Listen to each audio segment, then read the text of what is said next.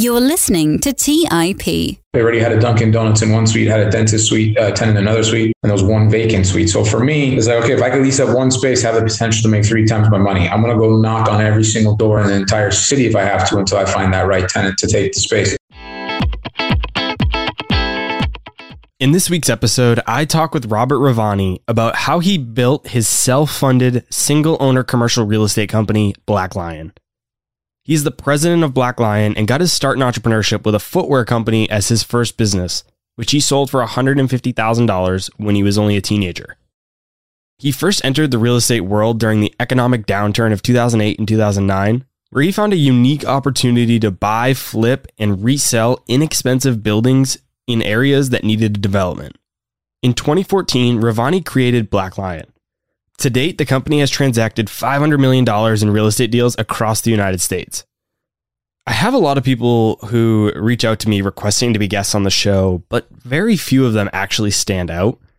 Robert stood out because of his quote unquote edgy style, and that's what he describes it as in this episode. For the longest time, only people wearing suits and ties were seen as successful by society, but that's just not really the case anymore.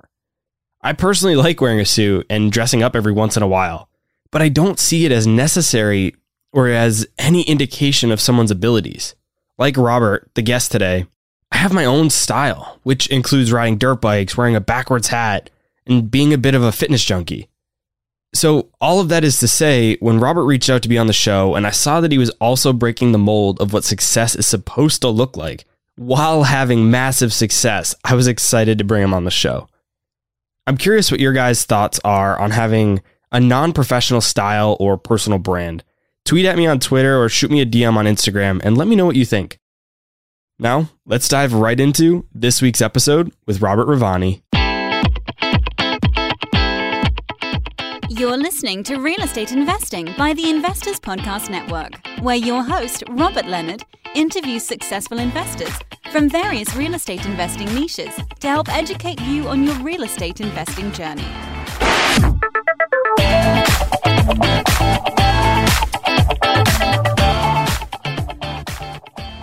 Hey everyone, welcome back to the Real Estate 101 podcast. As always, I'm your host, Robert Leonard, and with me today, I have another Robert, Robert Rivani. Robert, welcome to the show. Thanks for having me. Appreciate it, Robert. Before we dive into your real estate specific businesses, I want to talk a bit about your footwear business that you sold for $150,000 when you were just a teenager. Talk to us a bit about that business and how it all happened. Yeah, so to make a really long story short, I didn't come from much money growing up, and I wanted to, to create a side hustle to be able to make money to buy the things that you know most teenagers growing up want to buy: shoes, jewelry, if you have it, certain clothes and whatnot. I saw an opportunity to be able to buy some of these, you know, really um, high-profile Jordan shoes that were selling for double on eBay. If I waited in line overnight and was able to grab a couple pairs, or have a buddy with me to grab a couple pairs, we can sell them on eBay and double our money, and that could pretty much pay for me being able to get a, you know, pair of shoes that I wanted for free seeing that uh, possibility, you know, turned out to, you know, if I could do this 10 times, 20 times, 30 times a month, it could be a real business. If I'm making five, 10 grand a month, you know, I think I was 15, 16 at the time. You can't get much better than that in doing something you love to do. I got to the point where one person approached me because I'd be like one of those sneakerheads where I'd have all my shoes stacked on each other in my bedroom and I'd like lick the bottom of the shoes and I would have that whole hype going on behind it. And then one person, I look, I just love your collection. It's too hard for me to buy this many at one time. So one person just stroked me a check and he's like, I want to take them all off your hands. And that was the end of the, the business in the game. Wow. And how did you transition from kind of that business eventually as you got a little bit older into real estate? Did you use that money to start investing in real estate? Yeah, for sure. So my I was uh, doing property management um, in my younger teens uh, as well. So I had like a fundamental, basic idea of how real estate worked from that gig. It taught me a lot of the important things that you look out for when you come to buy a property. But you know, like everybody else, when you see other people doing what you're doing or transitioning from you know property management to being the developer, I see some people were making half a million dollars to a million bucks on a transaction at the time. Like, why am I in this to make 3% for management fees? Or, you know, there's nothing wrong with a management fee company, but if you're really trying to equity build, having that kind of income stream is never going to make you a hundred millionaire or a billionaire. That's where that transition or that light bulb hit. I'm like, okay, it's time to pivot and it's time to get into this the redevelopment game. And I did use some of my, I did use the majority of my money into the first couple properties that I bought in Georgia. Uh, this was during like the Great Recession time when properties were actually affordable, not like today. What were those, before we talk about what kind of properties they were, how were you able to start investing in one of the worst real estate markets that we've ever seen? I mean, you mentioned the prices were a lot better than today, but just right. from a psychological perspective, you see all of these really quote unquote successful and experienced people running out of the fire and you were running in. So, talk to us a bit about what your thoughts were going into that. Yes, it's the mentality of at least the mentality that worked for me was like, let's say, for example, somebody had a property that was once sold for the property I bought was once sold for like 2.1 or 2.2 million dollars at its peak. And went through foreclosure REO. The bank's like, hey, we just want to get rid of this property. And they were trying to sell for around $600,000. In the back of my mind, I'm like, okay, if it was once worth two one, two two, whatever the number was, and I'm buying it for 600 grand, I'm buying it 33 cents on the dollar. How much lower can a property of that magnitude with income go? There's a point. It's like saying, "What I bought that property was 1.5? No, because even if the market does turn and things are really great, my spread is very minimal. It's 25, 30%. That's what normal people will make in a redevelopment. But if I could bring this back to 2, 1, 2, 2, and I'm buying it for 600, you know, having a 350% return, that's exciting for me. Was I fearful? For sure. Was it good that I was a little bit ignorant and young too, and I didn't really know or understand the full grasp of what was happening? Like everyone in the Great Recession knew, hey, look, you know, stuff's really bad, market's tough things are really scary. Foreclosures, REOs, but I was kind of young and naive to be honest. And part of it, you know, worked to my favor. It's like I was a gunslinger. I'm like, well, I can lease up the property. I'm capable of doing it. I could do it. And I just had that mentality and it worked for me. How did you go for, or why did you go right for that type of property? A lot of people that are younger or even just inexperienced with real estate, they'll start with a much smaller deal. They'll start residential or they'll start with a single family or a duplex. They won't go for these larger commercial properties. What made you want to go for those? The good thing was, like I mentioned, I had some experience when it came to the commercial side, to the property management part, so it wasn't as scary for me. Also, this building was only six thousand square feet, so again, it was it's like similar to what somebody would have for a triplex or kind of development, so it wasn't huge. And I would never recommend for somebody to go into their first project or first property redevelopment into a big one because you just need to learn the nitty gritty of it before you get into that. It wasn't really that scary just because of its sheer size, and I had experience in the retail part of it. So the good thing about this property was there was only three tenant suites. They already had a Dunkin' Donuts in one suite, had a dentist suite, uh, tenant in another suite, and there was one vacant suite. So for me, it's like, okay, if I could lease up one space, have the potential to make three times my money, I'm going to go knock on every single door in the entire city if I have to until I find that right tenant to take the space. You know, luck had it. I was able to grab Jimmy John's to do a uh, Jimmy John's drive through there. And they were excited. They, even though the pandemic had, I mean, the, sorry, the recession hurt them, they were still doing business and they're still wanting to expand. So I got lucky slash hard work and, and pounding the pavement and knocking the doors versus a lot of other people just, you know, put up a lease sign and they hope and pray that a tenant will come to them. And for me, that just, that never worked. My camera that I'm using for this makes the background nice and blurry, so it makes it look a little fancy. But if you could read it, the sign behind me says, "The harder you work, the luckier you get." And so, I mean, that's exactly. Yeah. It's one of my favorite sayings. It's exactly what you just explained. Yeah, yeah. Look, I took the Jordan shoe mentality of never giving up, sleeping on pavement overnight to try to for shoes just to go knock on every single door and not be ashamed and say, "Look, this is the kind of stuff I have. This is the property." And you know, during those times, everyone was struggling. And the tough part for a lot of these businesses, when the market was on fire, not to get too much into detail of rent, some of these people were paying you know, mid $30 a foot rent versus I was offering a, a, similar product for like $18 a foot rent. But the only reason I could do that was because my cost basis was so much lower than that other guy. So the tenants were excited saying, well, I'm almost saving 50% on rent and I get a newer looking property that the owner's going to put money into. So it's kind of win-win for both sides in that sense as well. We're talking about the Great Recession. Now I want to talk about another time period that might not have been as, as difficult as then, but was still been difficult for a lot of people nonetheless. And that's COVID. If you go to your website, the very first thing you see is a short video clip that says delivering best in class retail, dining, and nightlife experiences. And the first thing that popped in my head when I saw that was, wow, this is a really great website for a real estate company. But two, wow, those businesses must really have struggled during COVID. Talk to us a bit about your experience with your business and real estate through the pandemic. That's a fantastic, fantastic question.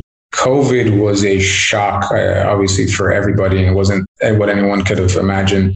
You know, with the restrictions and the regulations, and what made it more difficult was different markets and different governments in those local markets had different rules. So I had a portfolio in probably 10 states two years ago. And like you'd have, you know, California, which was ultra conservative when it came to COVID. And, you know, they had, they didn't force tenants to pay rent and there was delays on that. They wouldn't allow tenants to open for business versus, you know, Florida in the beginning of the pandemic was worried and concerned and had some restrictions. But after a while, they decided to open up and you know, a lot of businesses and a lot of people, owners like myself, saw that and said, okay, while I respect California and some of these other governments are a little bit more strict, Florida is flourishing. You know, a lot of people are moving there. A lot of people made that their new vacation spot to get away from their homes or wanting to have the ability to, to live a normal life, even though they understood the risks. And believe it or not, my entire portfolio, we had like 98 or 99% collection. We did not really get too hurt. We worked with tenants to help them on their obtaining their PPP loans. We helped delay their rent and said, look, if you can't afford it, you know, obviously show us proof that your business is struggling and then we'll work with you guys. We'll do a payment plan. We'll, we'll, defer your rent and let you pay it back next year over a period of 12 months or whatever it is. Or there was some tenants that say, hey, look, I've been a great tenant for 10 years. Times are tough. Do you mind giving me a couple months free rent? And while I'm getting through this, and then I'll extend my lease for a longer term period. So I'd say the key to our success through going through the pandemic was the ability to, to maneuver and work with our tenants and understand their perspective of what's going on and figure out a, a, solution for both sides that, that was mutually beneficial because a lot of people sit there and say, look, the landlord should foot the bill, the landlord this, the landlord that. At the end of the day, we have bills too, right? Property tax, insurance, got to pay our lender. Our lender never came to us and said, hey, Robert, don't pay interest for three months. Don't, don't even worry about it. We got you. That wasn't the case they understood the hardships we had. We understood the hardships they had, and we just found a happy medium uh, for everyone to survive through it. And thankfully, everybody did. And you know, like you mentioned on our website, restaurants, nightlife, hospitality, our tenants flourished. You know, after the, the couple rough months, we ended up leasing up our entire Miami portfolio 100% and have all these new nightlife hospitality groups coming in from all over the country, all over from the world now, because Miami's becoming that new hotspot for the United States. Let's take a quick break and hear from today's sponsors. Hey everyone, it's Patrick, your host of Millennial Investing. Every year, my buddies and I do a guy's trip to escape the cold and dreary Ohio winters. Once we pick our destination, without fail, we all jump on Airbnb and find an incredible place to stay. We just got back from an amazing trip in Palm Springs, California, and our Airbnb home was a huge part of creating memories we'll never forget. I loved it so much, I'm taking my family back to Palm Springs for spring break, and we're staying in an Airbnb home my kids fell in love with and picked out themselves. While I was there, I had the realization that my own home could be an Airbnb. It's an excellent way to earn some extra cash, whether you're saving up for your next vacation, paying off some bills, or investing. Your home might be worth more than you think. Find out how much at airbnb.com/host. That's airbnb.com/host. Hey guys, have you ever wondered if there's an AI tool like ChatGPT specifically built for the stock market? a tool that not only does the research and analysis for you, but also allows for dynamic discussions? Well, wonder no more. Meet Meyka, your AI powered stock research assistant, now enhanced with real time stock data. Let Meyka do the heavy lifting for you to significantly reduce your research time. And the best part, Meyka is 100% free. Ask Meyka questions like Explore the financial health of Apple through a summary of its balance sheet. Compare the financial statements of Apple and Tesla. What is the analyst price target for Microsoft? What is the social sentiment analysis of Amazon? And millions of other queries right at your fingertips. Visit Meyka.com. That's M E Y K A dot com. Buy low, sell high. It's easy to say, hard to do. For example, high interest rates are crushing the real estate market right now. Demand is dropping and prices are falling, even for many of the best assets. It's no wonder the Fundrise flagship fund plans to go on a buying spree, expanding its billion dollar real estate portfolio over the next few months. You can add the Fundrise flagship fund to your portfolio in just minutes and with as little as $10 by visiting fundrise.com slash millennial investing. Carefully consider the investment objectives, risks, charges, and expenses of the Fundrise flagship fund before investing. This and other information can be found in the fund's prospectus at fundrise.com slash flagship. This is a paid advertisement. All right, back to the show. This is not to say that the pandemic is over, but as things related to COVID have seemed to slow down a little bit lately, we get hit with inflation and increasing interest rates pretty dramatically. How have rising interest rates impacted your real estate business and acquisitions process? Yeah, you know, it's it's a great question. It's something I'm actually talking about daily. Even today, the 10 year and five year creeped over 3%. I think what's scary is not so much what the rate is, because, you know, myself, I've been used to 4%, 5% rates when I first started. It's how fast they are moving. You typically don't see a 100 basis point spread in 30 or 60 days. It's, it's going up extremely quickly in order to fight off the inflation and try to slow down the economy. I can't say, you know, a lot of people say, well, Robert, you know, interest rates, oh my God, it's going to, you know, a game changer for the business. I said, look, at the end of the day, if you're in real estate redevelopment and if 1% higher interest makes or breaks your deal, you're doing the wrong deal. Just stop doing what you're doing. That's not to say be okay with higher interest rates, but it's just the cost of doing business. It is what it is. So, yeah, has it affected me? Yes, in the sense that I don't want to keep paying more money, but does it make or break my business? Absolutely not. It's just a, you know, it's another growing expense like everything else. Are you changing anything about how you're approaching deals, the debt markets, or anything like that in the next six to 12 months? Or are you just really being crucial and conservative with your underwriting? Yeah, I mean, typically myself, I don't ever leverage my portfolio more than 50%. That's just not something I've ever been comfortable with. So for people that are highly leveraged or take outside money and they're making money off interest rate spreads or stuff like that, I'm sure it affects their business a lot more. But since I own my company myself and I don't pay outside investors, it really does not affect me in the, in the sense that when it comes to new property purchases, I take advantage in the sense that if a seller is trying to sell a property in the ultra aggressive cap rate range that the market has kind of allowed us to do since rates have been so low over the past three to, to four years, I say, look, rates are now four and a half, five percent. I'm no longer buying your five cap deal. I'm buying your deal at five and a half or six. So I'm using that to my advantage to try to push spreads on cap rates when it comes to buying a new property. Explain for somebody listening that doesn't know or hasn't heard of the spread between cap rates and interest rates, why that's important and what it means. Why it's important in the sense that if you're borrowing at, let's say, 5% is probably the new rate that's going around for these commercial loans. It doesn't make sense for you to buy a property at a four and a half cap because your leverage, you typically want to take out leverage so you can make the spread between your loan interest rate and the property's income stream. So you want to get your loan at 4% and get your income at you know, your cap rate at 5%, so you have that 100 basis point delta. But now if your interest rates are higher than your cap rate, then what's the point of buying the property? If you're just buying it for cash flow purposes, there's probably other investments at that point that you can get better returns than going and buying a, a single tenant. What is your capital structure or your capital stack for most of your deals? You just briefly mentioned it, but are you the sole owner of all your properties? Obviously, you probably have some debt for those properties as well, like you said, at 50% loan to value, but you don't take any outside investors? No, no, I never have. And I've, it's not that I don't like partners or whatnot, but I have a very specific style to the way I like doing things and I've been pretty successful at it.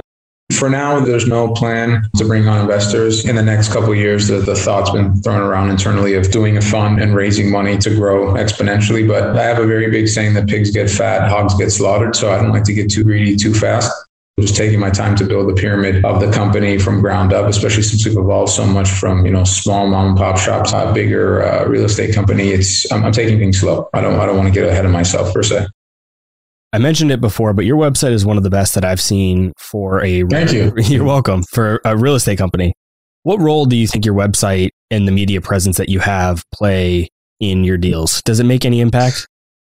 Yeah, for sure. Look, I up until God, you know, 12 months ago, I had a private Instagram account. I didn't have much on social media. I, I didn't really think much of it because when you're trying to lease properties in in a suburb of Atlanta, it's not really going to make or break you bringing in a tenant. But now that uh, I've gotten into this higher profile food and beverage and hospitality scene and the major anchor players in these power centers, a lot of people are tracking social media and a lot more companies are seeing the value in TikTok and Instagram to be able to express their company's brand and message similar to mine. And, you know, I bought a property in South Beach uh, a month ago or so, and we pretty much leased it within the first couple weeks just because of social media and that presence. It's making a huge impact. You know, the website's definitely edgy and different, like myself, obviously. And, you know, it's important to me because real estate has been such a cookie cutter, mundane business for such a long time. And while it works for some people, that's great. I wanted to bring the revolution and the, and the difference of you know there could be a new generation of real estate investors a new way to look at things you can have a beard and not wear a suit and go to the office and be okay with that and there's nothing wrong with that and there's nothing wrong with the other side but this is just my way of doing it in the way i want i want people to see our brand going forward I have to say that's one of the things that I liked most about your social media presence. And when you guys reached out to come on the show, it really stood out to me that you kind of have that edgier brand. It's not necessarily my personal style, but what I do resonate with is that it's not the suit and tie kind of style. Like I'm wearing a backwards hat right now. That's kind of more my style. And I feel the exact same way that you do when it comes to you don't need a suit and tie to be successful in real estate. And that's something that I'm trying to push with my personal brand as well. So I really, really like that you do that. Appreciate it. Thank you. A few of the properties that your firm Black Lion owns are strip malls or properties that are heavily dominated by retail businesses. With what seemed to be a general consensus over the past five years or so that Amazon and e commerce businesses were going to destroy physical retail. What interested you in these types of specific properties? That's a that's a fantastic question something you know I battled around in my head during the pandemic significantly. Uh, there's some shopping centers on our website I think that are a little bit they've been sold. We no longer own them. But what, what our focus went from was let's not invest in the smaller strip centers. Those could potentially be more susceptible because if you're a new business coming into a market, it's called a mom and pop business or a regional chain. You typically want to go near the big anchors that bring the big draws, Walmart, Lowe's, Home Depot, et cetera, et cetera. So I said, okay, if we're going to invest in this category that without a doubt has been heavily affected by all the things you mentioned, it's best to go in the best of class in those in that asset class. So if I'm going to buy a shopping center like the one I just bought in New Jersey for $50 million, it's got Lowe's, it's got Walmart, it's got Michael's, it's got Five Below, it's got Bed Bath, it's got every national chain, PetSmart, Wells Fargo, Panera, it's got, got them all. So if a customer wants to go to a property, more likely than not, they're going to come to mine because I have so many options. Versus if you go to a strip center with six tenants, they may or may not need that, or they may say, Hey, I don't want to go to this hair salon. I want to go to this other hair salon that's part of the Lowe's property because I can go get something from the hardware store. I can go to my hair salon. I can go pick up groceries. You have all what we call synergy in shopping centers. Naturally, those bigger shopping centers have that synergy.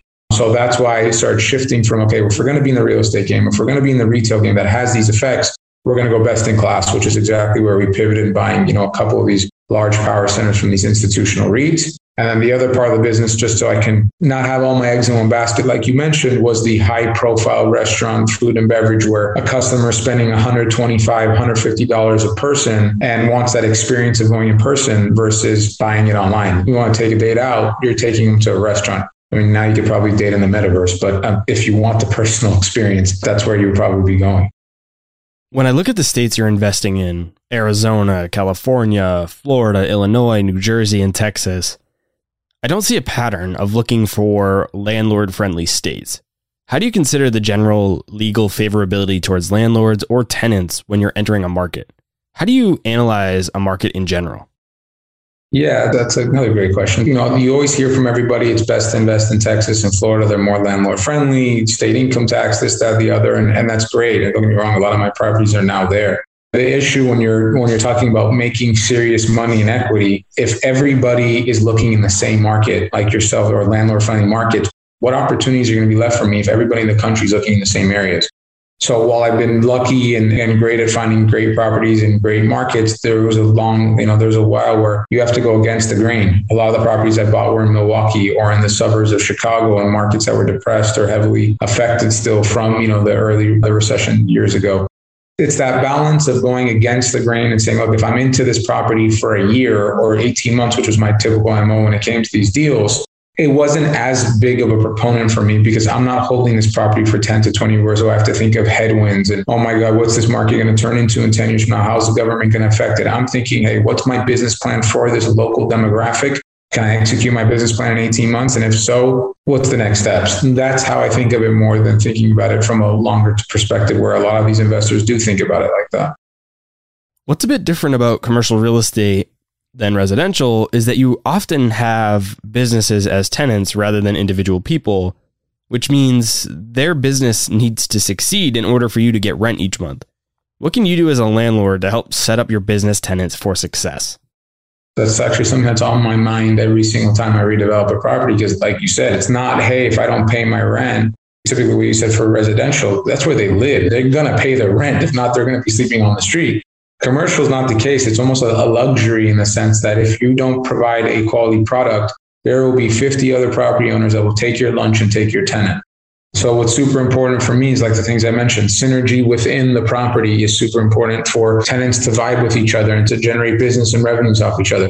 Making sure your property is looking good all the time. Like I don't know if you see on my website, like this Wynwood Jungle project that we're currently redeveloping.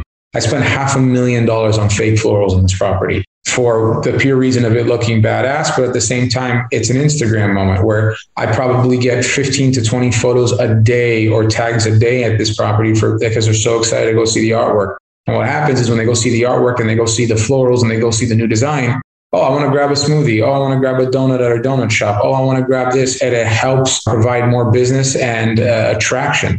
Every project we're developing now, it's going to be a attraction or an experience. So that way it's not just hand coming here for business, but it's an ambiance as well. And I think that's super important, especially now when you have so many options in Amazon where it's easy to get delivered to your house that if you're not creating an experience, you're not going to be standing out. So Black Lion, like my look, my hair, my beard, standing out is important. I think um, it, it helps out a lot.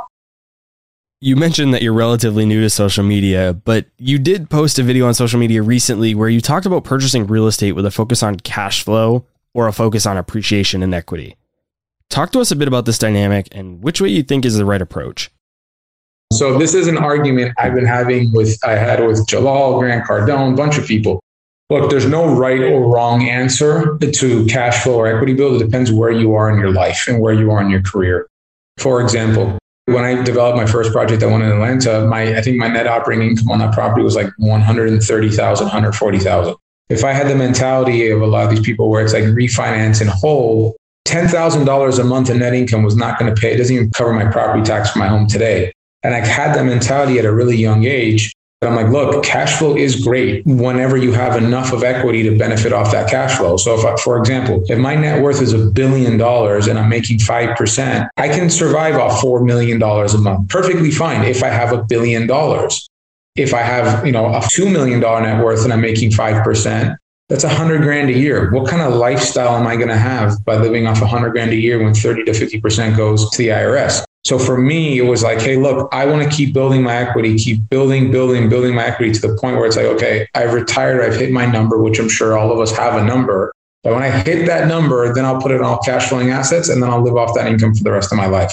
Some people like to do the plan of leveraging, leveraging, leveraging at every step and cash out refi. I'm not opposed to that. The reason I don't like it is sometimes people get a little too excited, over leverage, keep doing it. And then one time when especially commercial is a little bit more volatile than residential. But if you lose three, four tenants, if your cash flow strapped, if a COVID situation happens and you can't afford to pay the bills and you have that kind of leverage, guess what? You're going to be handing those properties back to the bank. So that's why I shied away from that cash out refinance and I just focused on equity building as much as I could. What is your number?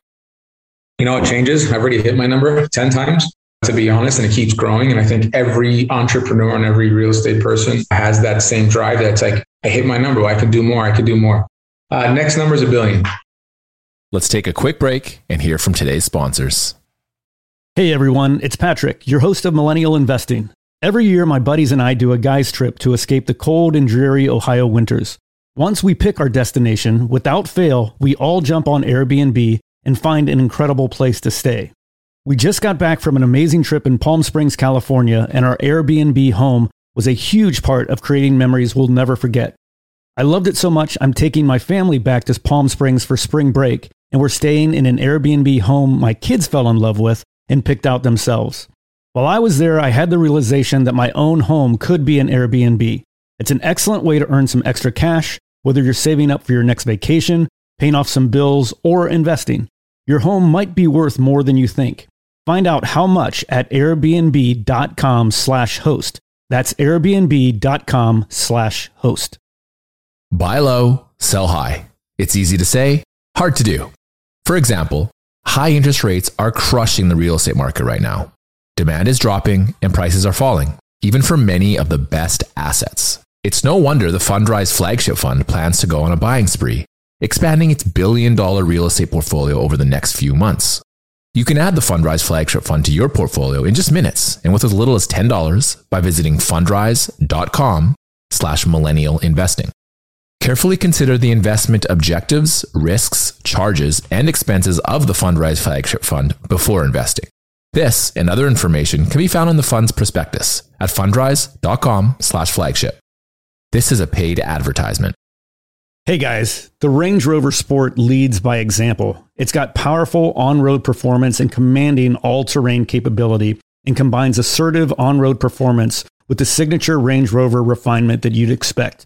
The third generation Range Rover Sport is the most desirable, advanced, and dynamically capable one yet and redefines sporting luxury. It's got advanced cabin technologies such as active noise cancellation and cabin air purification, which offer new levels of comfort and refinement. The purposeful cockpit like driving position sets the tone for a focused interior that promotes exhilarating driver engagement. Award winning Pivi Pro infotainment is at the heart of the experience and provides intuitive control of the vehicle systems. You can also enjoy a dynamic drive in total comfort with optional 22 way adjustable, heated, and ventilated electric memory front seats with massage function. Design your Range Rover Sport at LandRoverUSA.com. That's LandRoverUSA.com. All right, back to the show. Is that moving goalposts? Is that good or is that bad? Some people talk about it's good, right? You have that increased motivation that keeps coming every time you hit a goal. Some people talk about it being bad because it's like you never have enough. So where do you fall? You know, it's funny because when I thought when I hit my first number, I would be running around, screaming, jumping up and down, and being the entrepreneur that I am. I'm like, okay, I could do more. Let's do more. Let's try the next one. I think it's good to understand a healthy balance between if you're building the money for a reason, whatever your individual reason is. One of my reasons was I love traveling around the world. I love to give back. I love being able to buy the things I want to buy and throw parties every single year and enjoy my life to the best of my abilities. That you enjoy your wins throughout the process. If you're just going to be making the money to have a number up on a wall, it means nothing. So for me, it's I've always lived by the mentality of working hard and playing hard. So having that healthy balance between the two, the numbers just become after a certain point, and I'll be guilty of this. It's just a number. You know, uh, there's more important things to life than trying to go after that billion dollars. Do I mind getting there? No, absolutely not. But if you're not enjoying life throughout the process and you're just going to sit there and look back after 20 years, like, oh, I hit my number, but I lost out on all my 20s and 30s, that for me would be more disappointing. So I try I try having the balance of a, a, lifestyle that I want as well as trying to make as much money as I possibly can. I did see the most recent videos and photos that you had from your party recently. It, it did look pretty awesome. Thank you. I appreciate it. So we have like a twice a year theme. I'm like a big Harry Potter fantasy, Alice in Wonderland. So yeah, that for me makes it all worth it. And then we had this event for autistic kids last uh, last week where we had a magician that went for 40 kids, um, and then we're throwing them a Harry Potter carnival. And, you know, that's my way of giving back to the community and trying to help out because you know, as kids, and I'm sure like yourself, you had some fantasy growing up or some type of, whether it was Harry Potter or this or that. And like all the kids in us need to appreciate that and love ourselves. If not, again, it's like, what's the point? And I want to do whatever I could to give back to kids. Uh, that's a big thing for me, helping out kids and uh, especially ones that unfortunately have a tougher time growing up to give them that excitement. Because growing up, Harry Potter, I, I didn't grow up with much money, but Harry Potter and that kind of excitement and fantasy really was like something I, I hung my hat on and really enjoyed. Yeah, I think all of that stuff is awesome. And having seen what you're doing is really cool. Do you think money buys happiness? Uh, there's a lot of talk around that. And I'm curious what you think. Absolutely not. No, it doesn't. I, look, the grass, and I've gone through these iterations every year as my net worth has increased more and more and more. It doesn't, you know, it doesn't because, for example, I deal with a myriad of health issues and I come and spend $10 million tomorrow to cure them all. So for me, that was one of the biggest lessons in life that money's not everything because I've got there's enough money for tenfold and I can't cure my health problems and I can't go buy a wife and I've been with my wife for 10 plus for 10 years and I'm as happy as can be. But then I see my boys that are single and all they're saying is, "Oh, I'm so sick of you know being with all these different girls, and I want to find a wife." It's like the, the grass is always greener on the other side. I think if you can't be content with what you have, and don't get me wrong, there are certain numbers that you want to get to. Like whenever I was selling Jordan shoes, I was not going to say, "Oh yeah, I'm fully happy. I want to make money. I want to be able to fly first class." I'm saying there's like a there's a healthy difference between look if you've got a hundred million versus a billion, your life's not going to be that much different, is what I'm trying to say. But if your net worth is a million versus 50 million, significantly different. There's a point of a less appreciation, I guess, is what I'm trying to say. That's exactly what I was going to ask next. I think there's a big difference, like you said, even to make those numbers smaller between, say, 100,000 and a million, or even 100,000 making 75 to 100,000 a year versus making 250 to 300,000 a year. I think there is a point where a scale where it does make a big difference in terms of life quality and happiness and things like that. And it's not that the money itself buys the happiness, but it's what the money can get you or even remove from you for the stress. But then, like you said, there is a point of diminishing return where anything above that doesn't really sure. make a difference.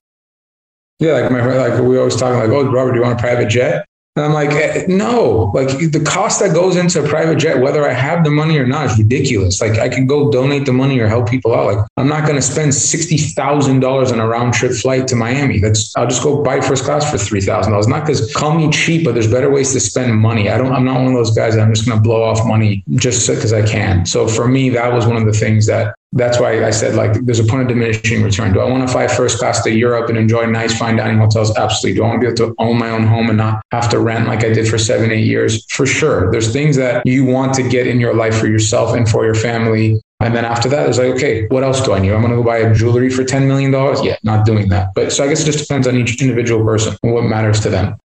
What are some of the mistakes that you've made in your investing journey over the past decade? I've made a lot of mistakes in the sense that I've never it's a good question. Look, it's knowledge. For me, it's not being knowledgeable enough about certain situations and being a gunslinger and just thinking I may or may not know everything and it's led to mistakes.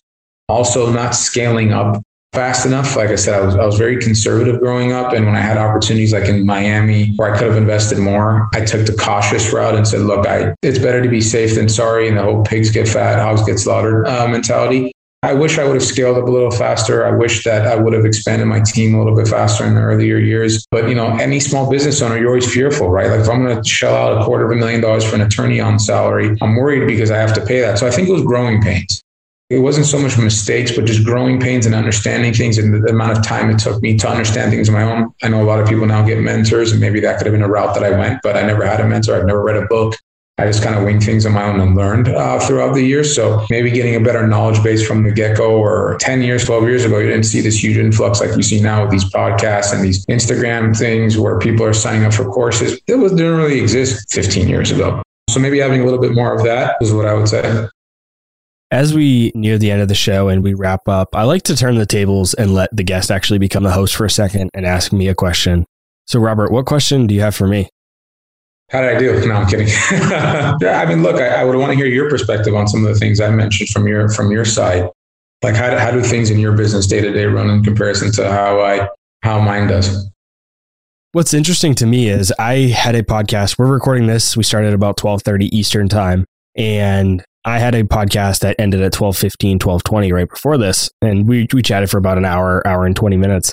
What's interesting is he had an entirely different philosophy than you. You're sticking a little bit more conservative, a little bit more 50% like loan to value type approaches to, to real estate, it sounds like. And he is more along the lines of do that cash out refinance anytime you have equity, leverage, leverage, leverage, leverage to 100%, take that money and reinvest it in another property. If you have any equity in a property, take out a HELOC or a cash out refi and put that money into more investment properties and scale that way it's really interesting to be able to hear and and I'm not saying your strategy's right or his is right. I don't know whose is right, and it's probably right for different people. But I'm just really interested in being able to learn from people like yourself and him. It, it's great to be able to hear the different perspectives.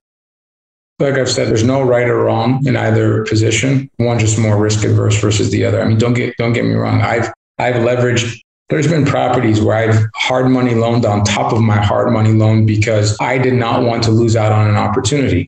Uh, there was a deal that I knew I could buy for, I think it was $6 million and I could sell for 15 million in 18 months. And I did not have the money. So I went and literally got a hard money loan off my property, maxed it out. And then the new property I bought, I used that equity I hard money from. And then I got another hard money loan at 75% LTV just to buy that deal. So I double hard money. And while I don't recommend it because I was sitting there cringing every night, making sure that that property went well, there's times where you have to make that push. And I, I think it's 100% right to do it. What I don't think is right is to do it in your entire portfolio.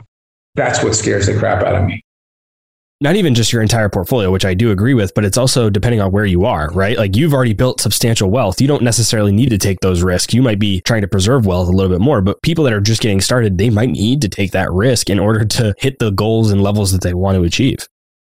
Right. No, and that's very well said because when I was younger, whenever I had less of a net worth, I was significantly less risk adverse. I was like, oh, whatever, because you don't have anything. So it's like, what am I losing? I just started with this now you get to a point, especially with the bigger dollar ones, like my, you know, my recent property that I just got, I bought, I have a $25 million plus loan on it. And, you know, I was younger, it'd be more scary. Now, you know, the income that I have, it supports it and whatnot, but it's scary. You like, you, you start getting loans that can hurt. If I have to pay a $25 million loan back, it can hurt. But if you got a two, $300,000 loan, you know, you could borrow it from a friend if you have a friend. There's the banks will work. It's it's a different beast. So as as you start building more net worth and you're used to a certain lifestyle, it's tough to go back and, and lose it. You don't want to lose it. So that's always for sure a lot more in your mind than in the beginning. As we wrap up the show here, I want to give you a chance to tell the audience where the best place is to connect with you, learn more about you if they're interested. Yeah, so the best place to connect with me is definitely Instagram. My Instagram handle will probably be posted up here, I'm sure, is the best way to get in contact with me or through the website as well. I will be sure to put a link to Robert's resources in the show notes below for anybody that's interested in checking them out. Robert, thanks so much for joining me. Thank you. I appreciate the time. Thank you for having me. All right, guys, that's all I had for this week's episode of Real Estate Investing. I'll see you again next week. Thank you for listening to TIP. Make sure to subscribe to We Study Billionaires by the Investors Podcast Network. Every Wednesday, we teach you about Bitcoin, and every Saturday, we study billionaires and the financial markets. To access our show notes, transcripts, or courses, go to theinvestorspodcast.com. This show is for entertainment purposes only. Before making any decision, consult a professional. This show is copyrighted by the Investors Podcast Network. Written permission must be granted before syndication or rebroadcasting.